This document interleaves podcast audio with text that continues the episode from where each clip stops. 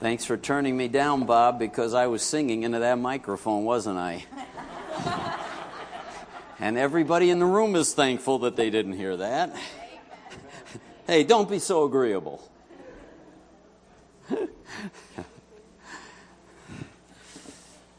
We're going to ask the ushers to come forward. We're going to worship with. Oh, I'm sorry, Jamie. Is it right that I'm, pa- is it right I'm past you a little bit? Okay.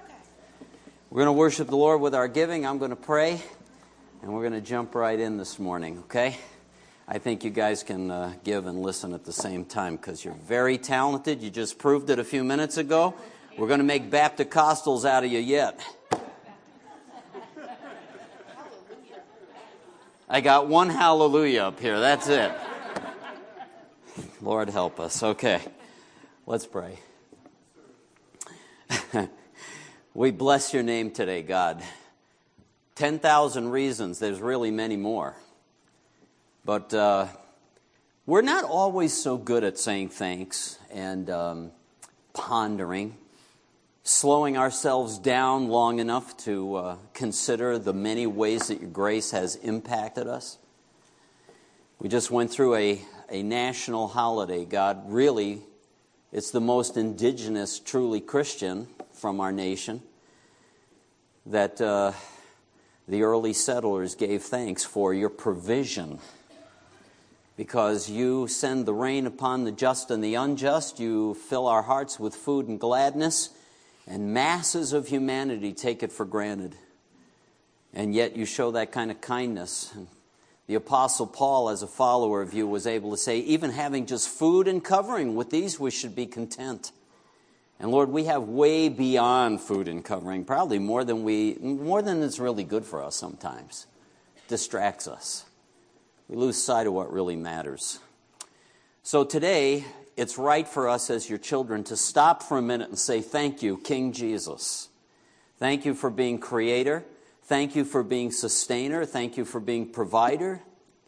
Thank you for every good and perfect gift that comes down from you, the Father of lights, with whom there is no variation or shifting shadow. You never change. You don't say, This is good one day, and ah, I changed my mind, it's bad next week. Good is good, right is right. Your holiness endures forever. And so, Lord, we thank you, God, that you're consistent and that even though we are the ones who ran away from you, you set your affection on us and you provided a way a way to pay for the death penalty without making us paying it personally. You rescued us by your mercy. We're grateful today. We give you thanks. For those of us who have entered into life, we've received Jesus as Savior it's our privilege and our, um, our responsibility to cooperate with you in expanding your work and expanding your kingdom and honoring you. And Lord, we do that here. We do it with our missionaries. We do it in various places. And today we want to worship you with our giving. We said thanks on Thursday. Today we want to say thank you in a tangible way. We want to honor you. And so, as we receive this offering, God, we pray that your hand would be on it. We would pray that you would give joy to those who delight to do your will.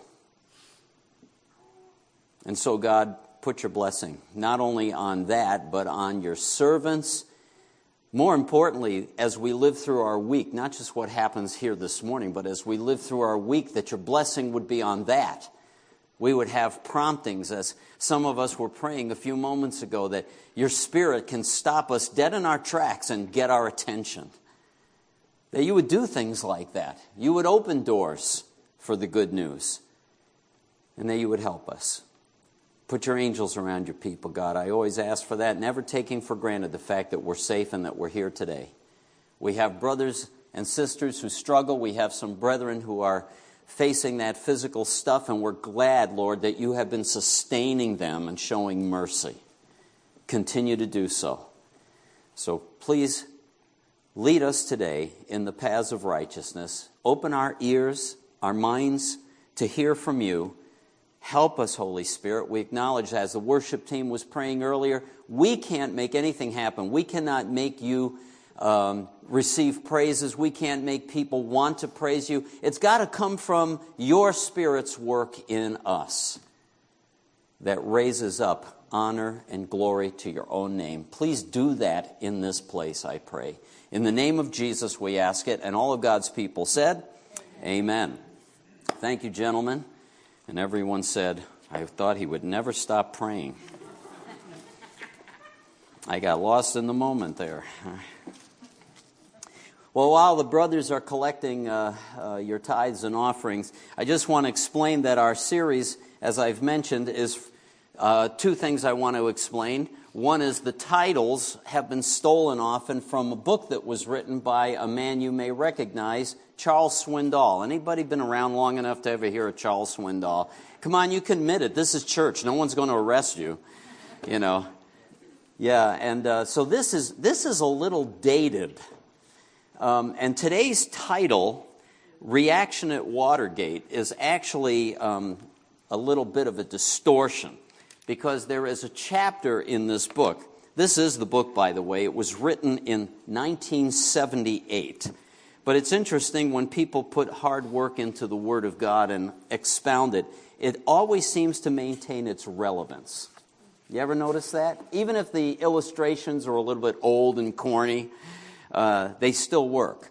But here was the table of contents. You get down to p- chapter 10, and in chapter 10 it says, Revival at Watergate. Question mark? Now you have to be old to know what Watergate's all about, right? Or pay attention. Thank you. Yeah, if you pay attention. What was Watergate? Anybody? I am the president. Now I can get away with that since I've been voted in, right? I am the pastor. Make no mistake. Yeah, that and the nickel. Anyway, reaction at Watergate. I changed the title just a little because we want to describe and unpack a little bit the reaction that we find in this text. But we've been speaking through Nehemiah because Nehemiah is very much a leadership book. It's a spiritual book, but it's a leadership book. It's one of those books you don't read the book of Nehemiah and see the kind of miracles that you see back in the book of Exodus, where the water is divided and the, the enemy army follows the Israelites through and then they get dragged. You don't see that kind of stuff. But there is definitely answer to prayer, and there's the sovereign hand of God at work in the lives of the children of Israel as they have returned from exile into the promised land and they're establishing their city. They have already established the temple and the worship at the temple. It's a little bit disheveled, we're going to find out. And they needed to have their wall put up. And it's a good illustration. And that's what I hope I can unpack clearly today. And I'll even have a little Q&A time because I know you love Q&A. So that make sure that we understand the illustrations that we're using. Because sometimes you might preach out of the Old Testament, people say, I'm not sure I understand what the connection is with where we're living today. But they all, all of those things that we read about in the scripture, the Bible says, were given for our learning. There's something we can glean from it. And hopefully we will do that today. All right? So I would like you to look at the passage with me, Nehemiah chapter 8. I'm going to uh, read it and then pray. And there was one small glitch. I meant to stop at verse 6 so that you didn't have to go through all those names. Did anybody notice all the names? Okay, well, let me read the passage if you wouldn't mind. Nehemiah, the eighth chapter, and here it is. This is after the wall had been completed, and they have some time to think about what God had done for them. And all the people gathered as one man. This is chapter 8 of Nehemiah. If you use your Pew Bible, it's page 237 all the people gathered as one man at the square which was in front of the water gate, and they asked Ezra the scribe to bring the book of the law of Moses, which the Lord had given to Israel. Then Ezra the priest brought the law before the assembly of men, women, and all who could listen with understanding on the first day of the seventh month. He read from it before the square, which was in front of the Watergate, from early morning until midday. In case you haven't figured out, that's where the Watergate title comes from. They're at the Watergate. All right, pretty sneaky, huh? From early morning until midday. in the presence of men and women, those who could understand, and all the people were attentive to the book of the law. Did you get that? All the people were attentive to the book of the law. Ezra the scribe stood at a wooden podium which they had made for the purpose, and beside him stood Mattithiah, Shema, Anna, uh, oh, there's a small letter there. Anaiah, Uriah, Hilkiah, and Maaseiah on his right hand, and Pedaiah and Mishael, Malchijah, Hashem, Hashabbanah. Those of you who are looking for kids for names for your grandchildren, there they are. Zechariah and Meshullam on his left hand.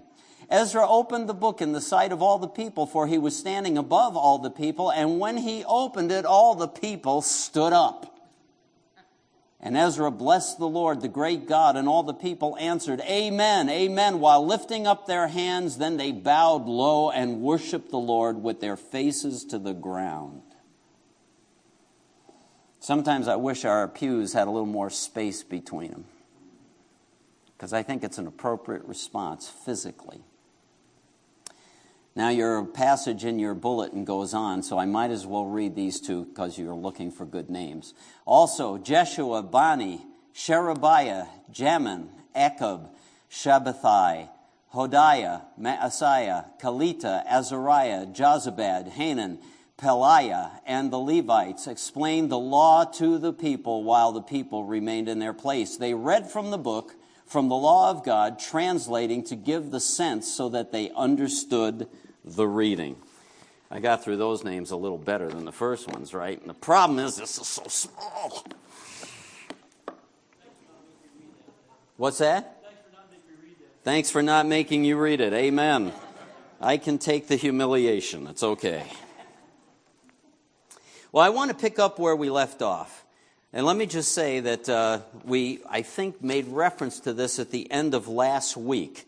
And that is there's some kind of a reaction because of something that happened. And here's what happened last week. The wall was completed on the 25th day of the month Elul in 52 days. Remember, this was over a mile and a half of rubble that they were cleaning up. That's a big project. And they pulled it off. And it came about when our enemies heard of it, all the nations surrounding us saw it, they lost their confidence. Remember, they were in opposition, they weren't happy about it. The enemy does not like the church to get their walls built right, to get the bricks in place. The enemy does not like it. And I warned you last week that if we're going to move forward with God, you can almost put money on the fact, not that I'm encouraging anyone to gamble, but you could. Put money on the fact that the enemy will come after you. If you don't believe that there is an enemy, well, need to reread your scripture and decide whether it's the truth or not because it's full of it, right? It really is. So, anyway, they lost their confidence because they recognized that this work had been accomplished with what? Class? Help of our God. The help of our God. So there was a reason for response.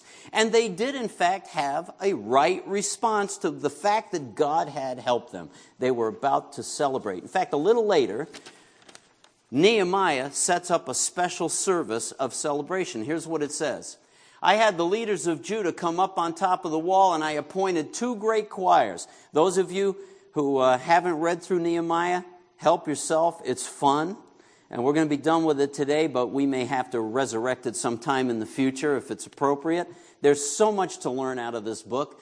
But he sets up two great choirs. Nehemiah has one choir, and Ezra the priest, the scribe, has the other choir. They get up on the top of the wall, and the scripture tells us they head off in two directions, singing and having a great time. They're worshiping the Lord because God had helped them get the wall in place. Remember, oh, by the way, you rem- now see, you're all reading ahead of me. I didn't tell you to read that yet. They're celebrating because the establishment of that wall represented what? Taking away the reproach for the children of Israel, that they were defenseless, they were helpless, that God hadn't supported them and defended them, and now it was done and everybody was celebrating that reality. So the choirs go in two directions, they're singing songs, they probably had, um, I don't know if they had amplifiers, Mike, but they had all them stringed instruments and cymbals and a lot of noise. A lot of, okay, brothers and sisters, everybody hear me? A lot, it was a lot of noise. When, when they worshiped, it was a lot of noise. And here's what it says. And on that day, they offered great sacrifices and had a miserable time because it was a long church service. Oh, wait a minute, I read that wrong, didn't I? They rejoiced because God had given them great joy, even the women and children. Now, when the Bible says that in a male dominated culture text, that means something.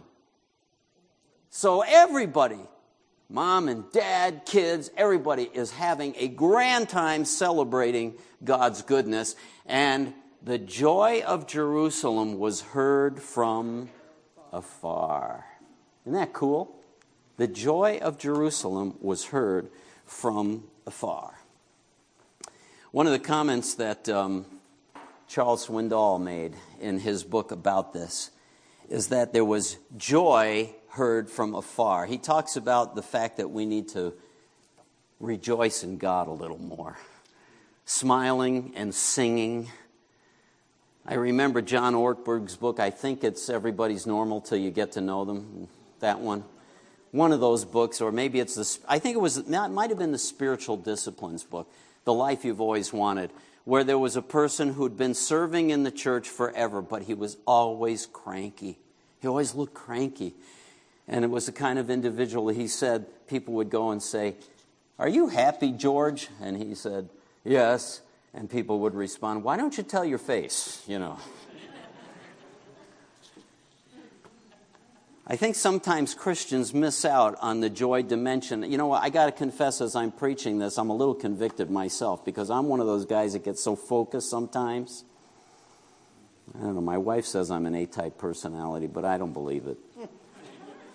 But anyway, you miss the opportunity to give thanks and praise. In fact, i am going, can I come clean with you? And put my, my job at risk. She says, You're already voted in, go ahead. they can vote me out. Anyway, so I'm praying in here one day, one night, and I'm thinking about the problems that have to be addressed. You know, we have a lot of bricks. Hand me another brick, right? We have a lot of bricks to put in place. I'm just telling you, we have bricks to put in place. Sometimes what we do is we put five book bricks in place, and someone comes along and takes three of them out on us. And we think we're doing the right thing, but we're not. So I'm praying about that. I'm thinking, oh man, I got all this wrong, this wrong, this. And I heard as clear as could be, you always see the glass half empty, don't you? oh, ow, ow. How about you? I took my, my licks. How about you? it's like, okay, I repent, Lord. You get what I'm saying? In other words, there is some traction here. God has been doing some things. So what are you looking at, Hawco? I'll, I'll just rebuke me, okay? Because I know you're all on top of this stuff. You got it. You got it all. I got it. so anyway, he's encouraging, and he just tells a little story. It's a, it's a little old 78 hokey, you know. It is. Where he's shopping, and they've got their little son in the cart, you know, and they pull up to uh, the, the checkout, and the little kid starts reaching into the bags of candies and stuff that are in the cart and oh, trying to open one. And as he's opening, he starts singing, Jesus loves me. This. And there's a bunch of people standing around. They're just staring at him, you know. Imagine today what it would be like, you know, daggers looking at him. And all of a sudden his song kind of goes, Is I. he notices everybody staring at him. And this girl at the checkout says, Go ahead and continue, honey, for the Bible tells me. And he starts singing, and everybody starts leaning in. It opened up a conversation about Jesus with somebody who was right there, whose marriage was falling apart, and everything else. Just being joyful. I thought it was a great picture. These people are rejoicing for what God has done. They weren't totally out of the woods yet, but God had done something on their behalf. Amen. And I think he wants to do something on our behalf. Their joy was heard from afar. And one of the statements he makes here is that it's interesting. It wasn't the music that was heard from afar, guys. It was the joy of the people of God. It was the joy that was like a thunder that was bouncing over the hillsides, and the neighbors who were against them originally were like, whoa, something's going on over there. It was the joy of God's people that rebounds to his glory. God had helped them. And you know what? It meant that they were going to have to have that big celebration on the wall. And um, I think we'll do that down the road too. My, my, my brain says, let's see how we do for the next couple of years. Let's see how many bricks we get in place. Let's see how much forward progress we make. And maybe we'll have to have a big enjoyment time about that, you know? In the meantime, there are some things, and we want to grow as worshipers. We want to continue to grow as worshipers. So, in the meanwhile, there's this meeting. And here's what happens Ezra opened the book in the sight of all the people. We just read this. And uh, he was standing above them. They had built a platform for the occasion. All the people stood up when he opened the word. He blessed the Lord, the great God. All the people responded, Amen, Amen. They lifted up their hands and they worshiped, even with their faces to the ground. The reason they're having this meeting is because Nehemiah recognized that they had made some progress, but there were some things yet to be done. And in particular, was giving attention afresh to God. There was some progress, and by the way, let me just say some of the progress and some of the reasons that um, we have reason to celebrate today, some things that are cool. Um, well, the Lord answered prayer and uh, directed us, I believe, in, in finding you, you know, a PG pastor. You know what PG means? He's pretty good. yeah, he's uh, this way, but, you know. We've seen some pretty cool things. Last year, we had some new members join the church, like 13 or something like that. I believe we're going to see more. There are some people making professions. There are th- some things happening that I think we're going to add to our number as brothers and sisters. Um, this last week, how many of you participated in helping the dinner happen last week? Just raise your hands. Look at this, all over the congregation, all of you that did that. Keep them up for just a second. I just want to say, way to go, team. You did a great job. They did a great job. Thank you. I know you're applauding for yourself, but you're allowed to do that. I was looking at some of the things. Did you see the little uh, little cards that were left on the table the Awana kids did for us? That was a great idea, by the way. That was really kind of cool. You're like a pumpkin, you know. Life is kind of like a pumpkin. But anyway, I won't. You can read that. I'll give it to you if you want it. But there was just some cool things. 305 Christmas child boxes that we gathered last week, which is a lot. I mean, that's a lot. So some really good things. We had people here that were guests we made connections with, I think, more than any other year that I've been here. Those of you who are doing the social uh, interaction in here, thank you for doing that some of the conversations we had, some of the interest with some people about coming back, maybe hearing something about the gospel. It was all very cool. It was very cool. So, anyway, I don't want to go on too much about that, but there's reasons for us to be thankful, to celebrate. What had happened in Nehemiah's day is that he had built the wall, he had set civic things in order. There were officials, there were guards, there were timetables, they were shutting the doors at the right time so that the place would remain safe. All of that was true, but spiritual issues had been neglected. Okay? So it was time to get some face time before God and to hear from Him and set a few more things in order. Even though this was not Nehemiah's primary job, he was the governor he wanted to make sure God's people got back on track spiritually. It was helpful to know, Swindoll said, at this time there was a spiritual vacuum in the city. The wall reconstruction project had been completed and the people had moved into their own dwellings. According to chapter 7, which is a detailed chapter on organizational structure, the people were now well ordered, well defended, and well governed. But in this community, even though its residences had his residents, the people there, had nice homes and good jobs and were well protected, there was still something missing. Can there possibly be an application for us? Nehemiah sensed the spiritual vacuum as did the people, and a timeless truth emerges from all of this. It is not enough to have a well constructed superstructure if there is little or no life on the inside. How true this is in the church, he said. Many a church is like an impressive machine. Lots of anybody remember Rube Goldberg? Anybody? Rube Goldberg would build these fantastic machines. They would run on steam or electrical energy, and things would spin and sputter and woo, make all this noise. What did it accomplish? Nothing. It just goes. That's all it did. And that's exactly his point. Sometimes that's what happens to the church activity, running, without spiritual life underneath. So he says it's time for us to do something about this. So Ezra reads the text and he's going through the passages of Scripture. And as the people are listening, in case you didn't read it on your own, let me just tell you what happened. The people are listening after they had worshiped and thank God, thank you, God, that you've helped us with the wall, and thank you, God, that you've given us your word so that we're not like lost sheep wandering in the wilderness, not knowing our left hand from our right, not knowing what is right and wrong, so we don't have to make shipwreck of our lives. Thank you for the revealed Word of God. We worship you. And as Ezra starts to read the Word of God, something weird happens a reaction at Watergate. Anybody know what happened? They start bawling their eyes out. All of a sudden, people are weeping and become sobbing hysterics. Nehemiah says, Whoops, I didn't have this in mind. And so he says, Wait, wait, wait, wait. This, I don't have the guts to do this because if that ever happened to you, I'd let it go.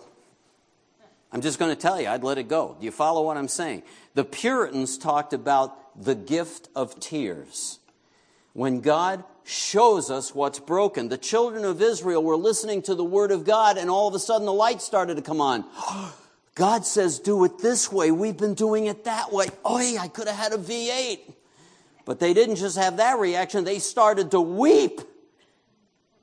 I don't know whether it's I'm so far from God, I need to be right, or I'm so sorry that I missed so many windows of opportunity. I made such a mess. I'm so sorry I derailed this part of my life or this part of my family's life or whatever. I don't know what they're reacting to, but they're weeping. And Nehemiah says, This is a holy day. Calm down. We're supposed to celebrate. We're going to get back together and repent of all of our sins. But that's what started to happen. They started to repent. It was an unexpected reaction at Watergate. That's why his title was Revival at Watergate. So here's what happened the Levites calmed all the people. They ran through the crowd. In other words, if you didn't get the picture, by the way, Ezra's on a, on, a, on a platform. He's explaining the Word of God, and all the Levites, they're like local pastors. They're out in the crowd saying, here's what that means, here's what that means, here's what that means. What, what about this? You know, like, you're always asking me, what does this mean? That's what they're doing. They're answering those questions. And they were getting the point. And so they calmed everyone down. Be still, for the day is holy. Don't be grieved. All the people went away to eat, to drink, to send portions, to celebrate a great festival because they understood the words which had been made to them. Did you catch it? Because the wall was built. No, we're past the wall. You have your little uh, note paper. Anybody take your notes? Your first response was to the wall. Your second response is to the word. And they're rejoicing because God has made the word known. They understand it. Oh, we get it. I get how we're supposed to do that now. And so they're rejoicing in that.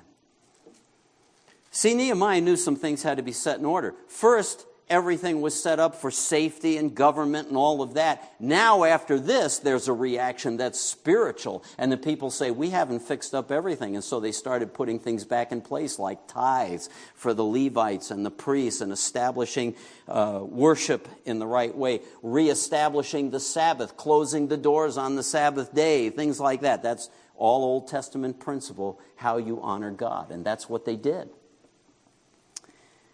Now, there's a bunch of analogies in this. Let me just say, first of all, when it comes to the issue of conviction, there's a little spiritual tool that I've used many times with people called Discerning Conviction, and I borrowed from a group called Sotero Revival Ministries from Canada. But when I feel, anybody ever feel guilt? Okay, at least two of you. And those of you who haven't, okay, we'll have to talk sometime. Guilt can come from one of two places right? It could be healthy guilt, it could be the enemy condemning me, or it can be the Holy Spirit convicting me. This is called discerning conviction. And let me just give you a couple of samples of what happens. The Holy Spirit, when He's convicting me, gives a sense of the holiness of God, of what is right. Whereas Satan will give you a sense of your worthlessness, the fact that you're an utter failure and useless.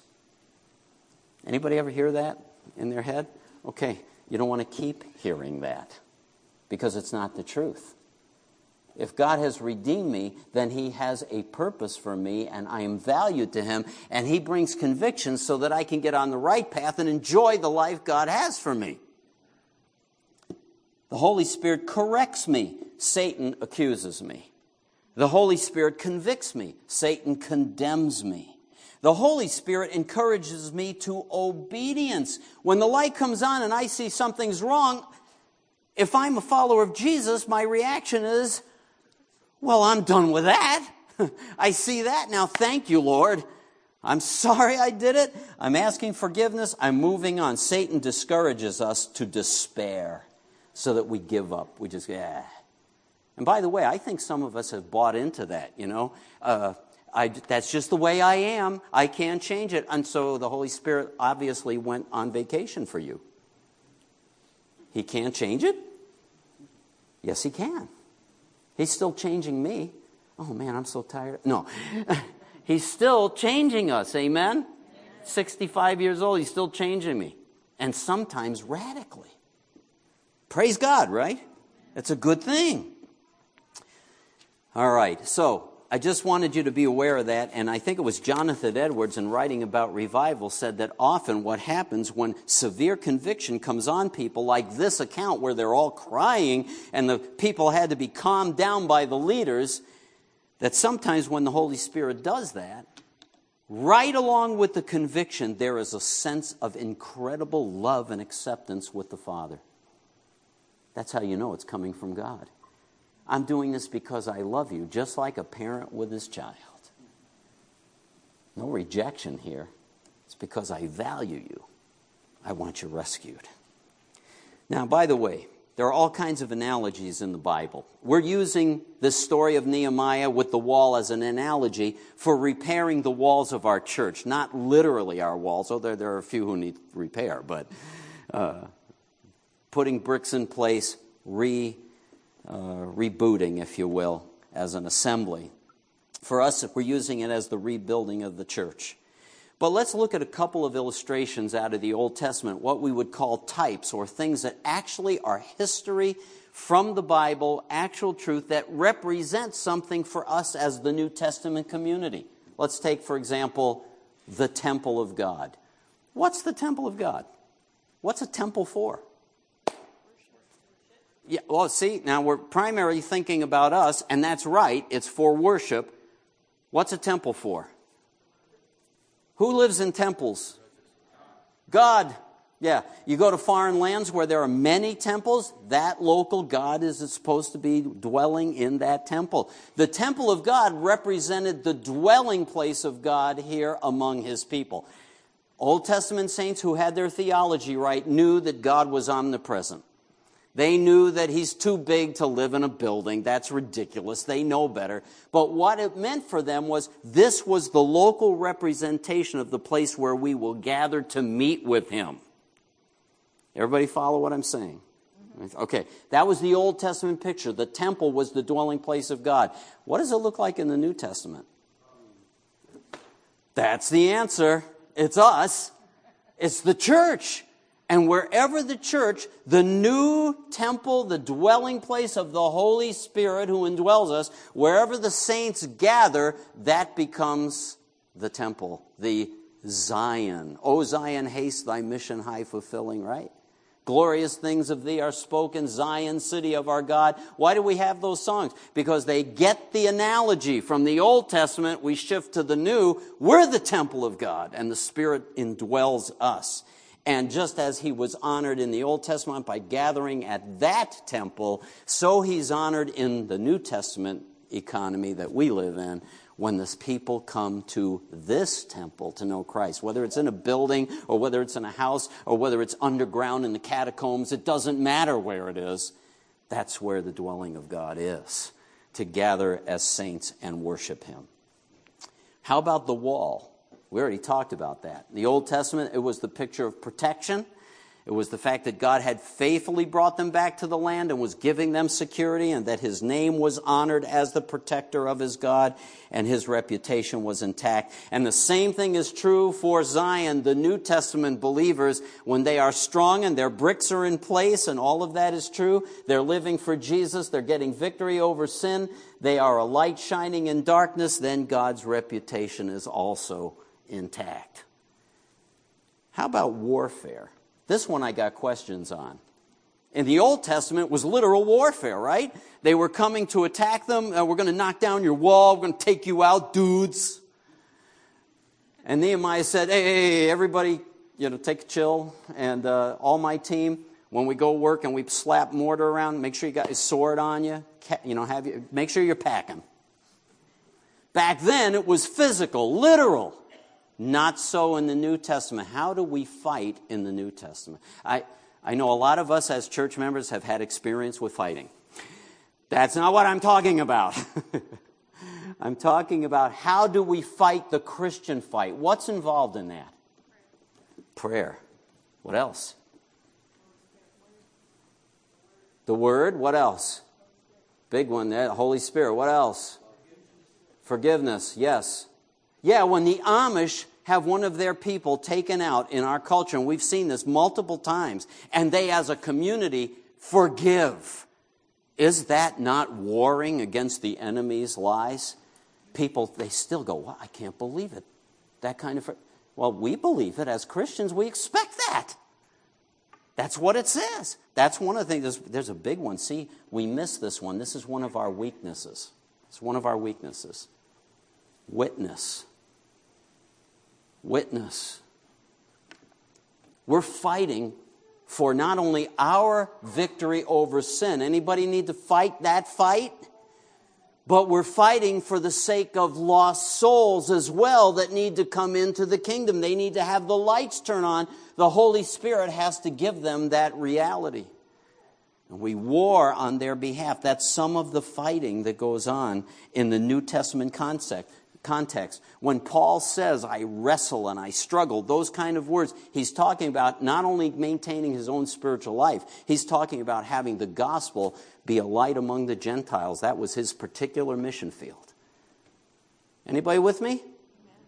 So when we pray and we have prayer meetings, we're trying to push that forward, and we've been doing some of that. It's been good praying for those who are outside of Christ or wayward from Christ that we're connected with, that the Holy Spirit would track them down. There's a war involved, is there not? There's an enemy who has captives, and he doesn't like to give them up. You can't spoil the strong man's house unless what? That Jesus taught that. Anybody ever? I didn't make this up. You have to first bind the strong man in order to spoil his goods. What are his goods? Money? No, souls. It's people that are trapped. So our eyes are on God in warfare. Let me give an example that came out of this particular book and this text. I love this verse. I love this verse. When I saw their fear, this is Nehemiah chapter 4, I spoke to the nobles, the officials, and the rest of the people. Don't be afraid of them. They're being intimidated. Remember, we're going to sneak up, we're going to knock down your wall, we're going to kill you when you're not looking. And Nehemiah says, blow them off. Don't be afraid of them.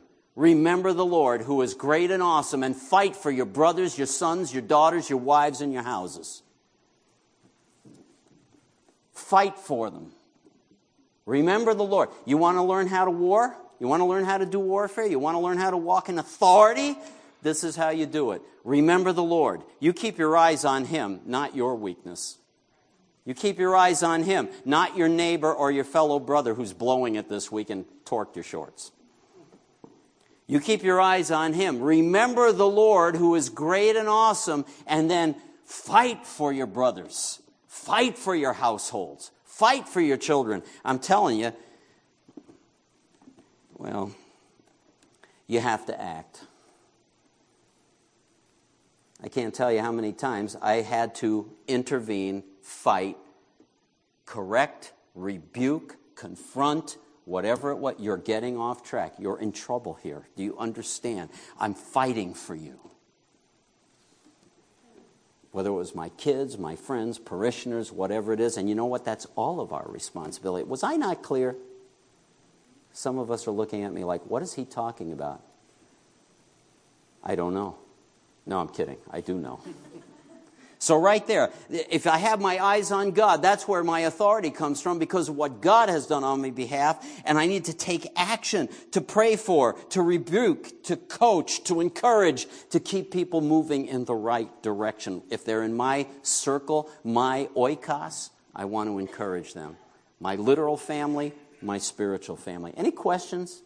I told you I'd have. Oh, wait a minute. I'll make it official. There we are. Anything not clear? Because I wanted to make sure we got the connection between the analogies of the Old Testament picture and what it looks like for us in the New Testament, all right? Anybody? Question? Warfare? Hmm? Okay. Last chance. There's a response of remembrance.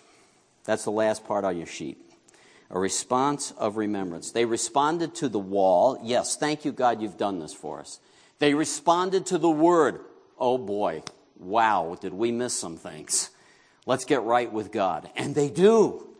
They get right with God and they start obeying. And then there's a response of remembrance. It's right to rejoice and give thanks and bless the Lord and worship together. God had built the wall. If God has done some things for us, it's okay to be stoked. Wow, you sound real excited. Okay. It is okay to be stoked about that. And it's appropriate to respond with worship. There's one more response, and that is reinstating what God had clearly commanded. The scripture says that they found written in the Word that there were three major celebrations for the children of Israel every year. You know, as Christians, we have celebrations every year, don't we? In fact, we have celebration every week. And certain days of the month, we have celebration around the Lord's table. Of course, I've disrupted the schedule on that on purpose because I like doing that. Here's what happened. They found in the scripture that there was a festival that was supposed to be celebrated by the children of Israel called the Festival of Booths. Sukkot. Sukkot. Yeah, Sukkot if you talk like that. That's how they say it, you know, down in New York. I grew up in New York. It's like, I'm going to build a sucker this weekend. I'll show you what that is in just a minute. But what it was is a booth.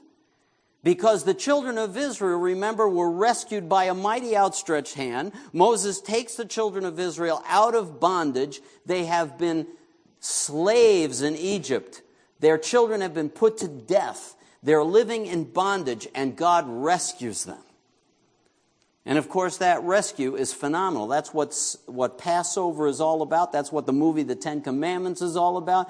And the great marking moment is the way that they get delivered when the angel of death comes. They take a lamb, they shed the blood, they splatter the blood on the doorpost. Remember that? And that was a mark. When God's destroying angels saw that blood, he said he would pass over that house. He wouldn't bring judgment. And the same thing is true in our spiritual life. When God sees the blood of Jesus applied to our heart, the doorposts of our heart, he passes over. The judgment passes over. We're, we escape. That's another analogy out of the Old Testament you can't possibly miss. That's what salvation's all about. But on the journey to the promised land, brothers and sisters, we are on a journey to the promised land. In the meantime, we're running around in these tents. The children of Israel had to live in the wilderness for 40 years, and they dwelled in booths, tents, right? And so to remember that when they came into the promised land, rather than forget the grace of God and his sustaining provision for them for 40 years, their clothes didn't wear out, their shoes didn't wear out. That's what the scripture says. He always provided food and water for them. What happened to my screens? Okay, there it is. They were supposed to remember by building booths and celebrating once a year a festival for seven days, living in little booths, little tents. The entire assembly of those who had returned from the captivity made booths and lived in them. The sons of Israel had indeed not done so from the days of Joshua, the son of Nun, to that day. That's a long time. Joshua was the first guy going into the promised land. They celebrated everything the law said back then in his days. When he died and his elders died, the Bible says another generation rose up, just like the church, who did not know the mighty deeds of God and they wander. So from that day, from Joshua's day till now, they had not celebrated. Well, when they got their hands on this, look at the reaction. Oh, we gotta go to church again? They were like stoked. Don't they use that word anymore? You use that word anymore? Nobody, yeah, sort of. What, what's the word now? Kicking. What, what's the word? I don't care what word we use, but anyway, they were psyched. All right. There was great rejoicing. Sounds like a Monty Python line. It was great rejoicing. Yay.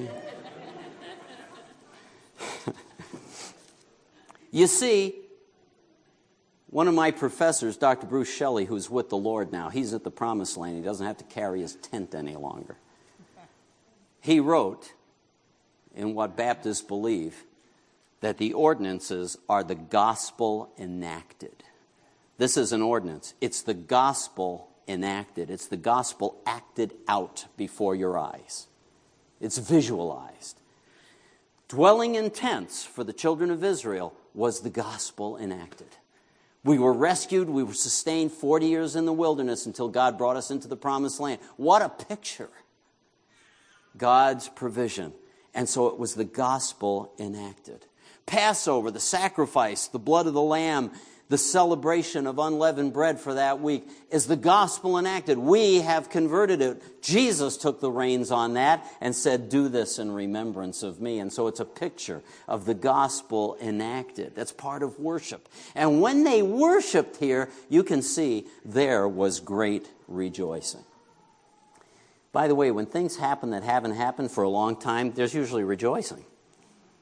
Like when we took in new members, we were rejoicing. I was thinking about the prayer meeting. We went over across the river. Some of us went to that, and uh, some, some are away this weekend, I know.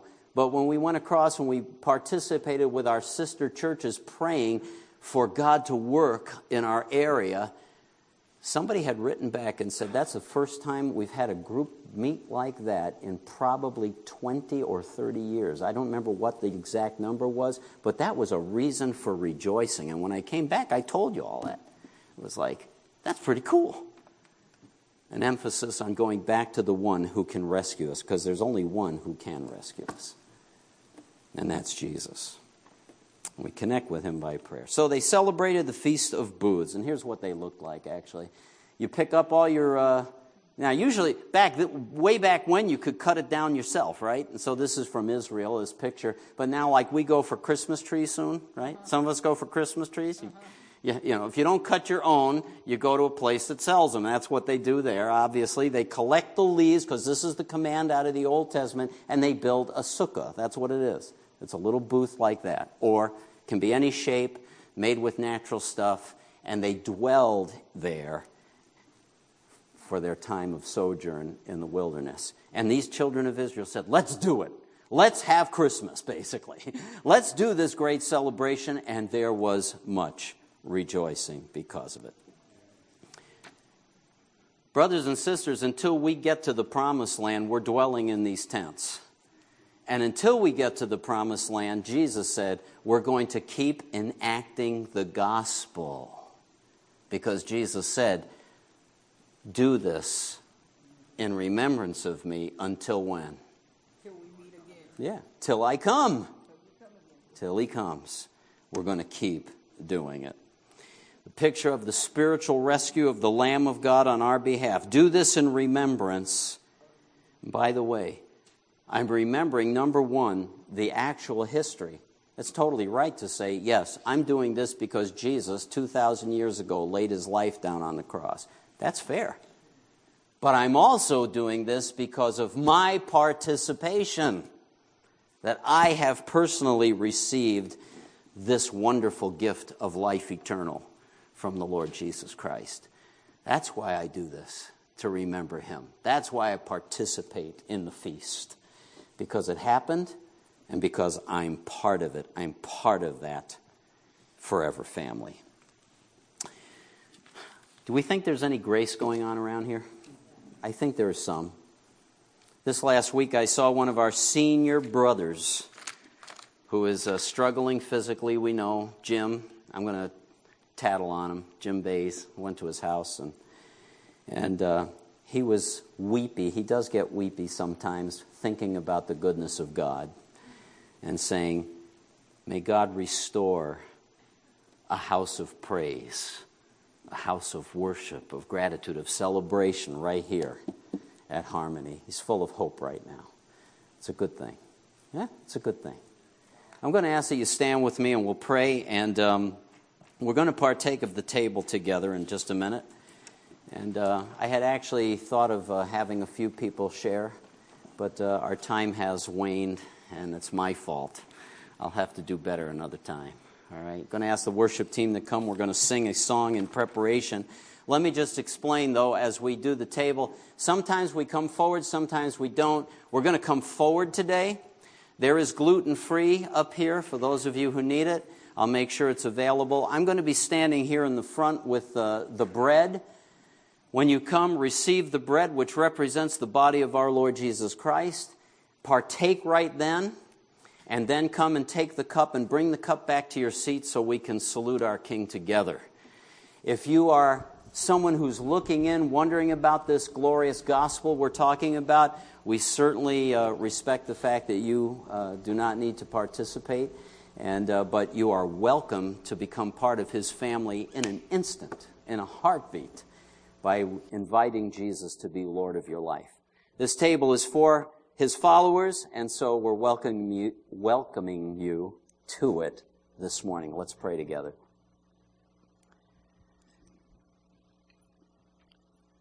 God, we want to bless you for the mighty acts that you have done in history. We thank you for the glorious, remarkable, profoundly mighty act that you did in sending your son Jesus to rescue people who were basically hostile to you and not listening ignoring you. And you sent him to rescue so that we could have life eternal. We're grateful, Lord. If we have put our trust in you today, we worship you and give you thanks. We pray, God, in Jesus' name, that as we gather around this table, we would be open to saying thank you to you and to hearing from you by your Holy Spirit who indwells us. We celebrate the table instituted by our Master that in a physical way, the body and the blood manifested with the bread and the cup, we hold them in our hands as a picture of us taking His eternal life into ourselves. We worship you for that reality. In Jesus' name, amen. Let's sing while we're standing.